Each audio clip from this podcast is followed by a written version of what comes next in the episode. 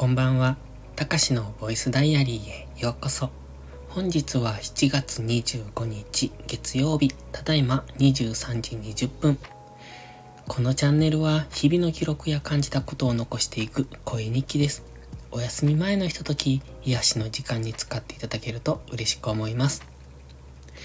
最近ですね、最近、ここ2、3日なんですが、朝起きて、今日、うん、やろうと思っていることを Twitter で投稿するっていうのをしてるんですが、あれをするとね、後で見返した時に、あ、こんなこと思ってたっていうのがわかるのでいいなと思って。で、大概その、そこに投稿したことはやってるんですよね。で、今日投稿した中にね、あの、ワークマンに行って、空調服を新調したいっていう風に書いたんですが、結局今日は夕方買い物に行かなかったので、まあそれはしていないんですけど、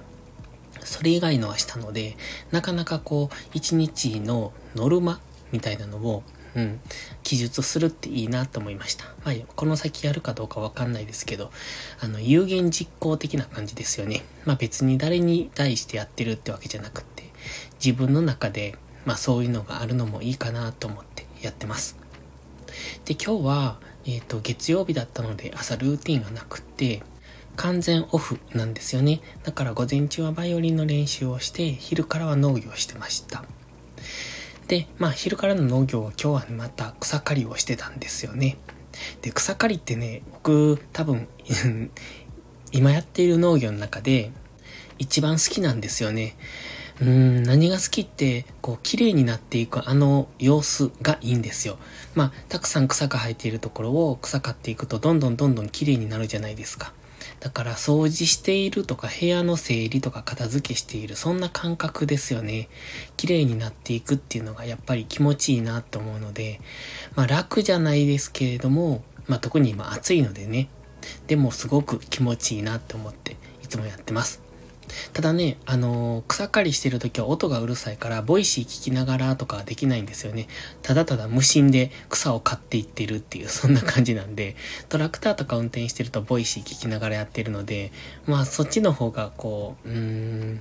能率的というか、あのー、時間は充実してるんですよね。だから草刈りしてる時は本当にあの草だけ見ているっていう、そんな感じです。まあでもあれはある意味心の養分なのかもしれない。ああやって綺麗になっていく様を見ているっていうのはいいな、いいなと思って。で、その後はね、今日、あのー、グランドカバーをまた探してたんです。最近そんなんばっかやってるんですけど、えっ、と、ちょっと植物を買おうかなと思って、買おうかなと思ってっていうか、うちにね、みかんの木が植えてあるんですよ。まあ、親がみかんの木が好きで、なんかいっぱい植えてるんですよね、あちこちに。で、別に果樹園とかじゃなくって、家のこの畑とか庭とかそんなところに植わってて、まあ比較的大きいんです。まあ大きいって言っても、どうでしょう。まあまあ、あの身長以上は余裕であります。ぐらい大きいんですけどね。で、えっと、その、去年ね、そのみかんの木を植えたところの周りがまあ土なので、まあ家の庭というか前なんですけれども、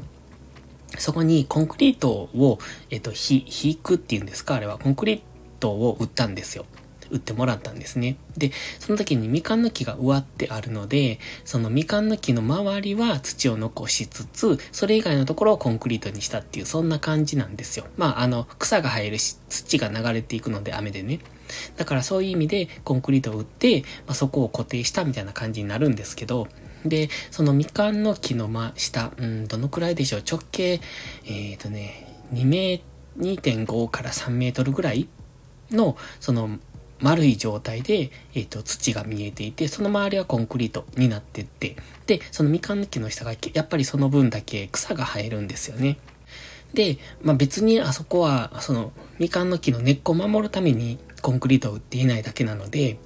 その草が生えるとそれはそれで草刈りをしないといけない。でも、すぐ上にはみかんの木があって、まあ背が低いというか、その結構枝がたり下がっているから、うんと下の方に行くとそうですね、50センチぐらいの高さしかなかったりする。そうすると、その草刈りっていうのは結構手間じゃないですか。機械でするほどではない。まあ、すると根っこを痛めるので、そうなると手でするか、みたいな、そんな感じになってくるんですが、まあ、それがね、めんどくさかったので、防草シートっていうのを引いたんですよ。あの、防ぐ草のシートって書くんですが、まあそれを引いておくと草が生えてこない。まあもちろん光を通さないので草が生えない、まあ生えにくいっていうのかな。まあそういう環境になるので、防草シートをそこに引いたんですけど、その間から光が入るので、やっぱり草がね、生えてくるんです。若干ね、その隙間隙間から。で、えっと、それで、じゃあどうしようかなっていうところで、そういえば最近グランドカバーにはまってるぞと思って、じゃあそこに草を、草というかその、えっ、と、雑草を生やさないための別の草花を植えればいいじゃないかって考えて、さっきグランドカバーを探してたんです。何がいいかなと思って、あんまり背が高くなるものは、うんと、みかんの木の元なので、その風通しも悪くなるし、背が低いもので適当に適度なものって思った時に、まあ、繁殖力の強い姫岩だれ草でもよかったんですが、あんまりね、綺麗じゃないなと思って、また別のを探してたんですよ。で、見つけたのがクローバーです。今、クローバーっていろんな種類があるんですね。すごくびっくりしたんですが、たまたま探していて、まあ、あの、グランドカバーで調べてたら、クローバー、えっ、ー、と、なんだっけな。うん、なんかね、赤いクローバー？うーんと、ウィリアムズっていう名前が書いてあったんですけど、まあそれで検索してもほとんどあまりヒットしないので、ちょっとその名称が正しいかどうかわかんないんですけどね。なんせね、赤いクローバーです。赤っていうか、うん、ちょっと濃いめの赤っていうんですか？ワインレッドみたいな赤のクローバーでした。すごい綺麗だったので欲しかったんですけど、品切れで、えっと、売っていなかったので仕方がないので、えっと、今回は別のクローバーを買いました。えっとね、黒、黒？黒いクローバーと、あとはその赤と、うんとシルバーっぽい緑が、こう、混在するクローバーっていうのかな。なんかその2色のクローバー。ちょっと現物見ないとわかんないんですけど、シルバーっぽい緑の葉っぱと、あと赤の、赤の符が入っているのか、まあ赤の葉っぱが混ざっているのかみたいな、そんな感じのです。で、まあそれを一回植えてみようかなと思って。で、またその赤いクローバーとか、また珍しいクローバー見つけたら、あの、新たに植えてもいいかなって結構範囲は広いので、まあでも結構クローバーって広がりますよね。で、地を這うように広がるし、密集するし、なかなかいいんじゃないかと思ってます。ちょっと楽しみです。で、今日それを頼んでみて、まあそれと一緒に、あの、送料がかかるので結構いろいろ頼んだんですよ。10、うん、10種類以上の植物を頼んでみました。で、まあそれをちょっと今探していた植物っていうか、あの、植えたいところがあって、まあそこに合うような何かいい植物ないかなってずっと探してたんですが、まあせっかくだし、その、あの、今回買う機会で、まあそれも買っちゃおうっていうことでいろいろ買ってみたので、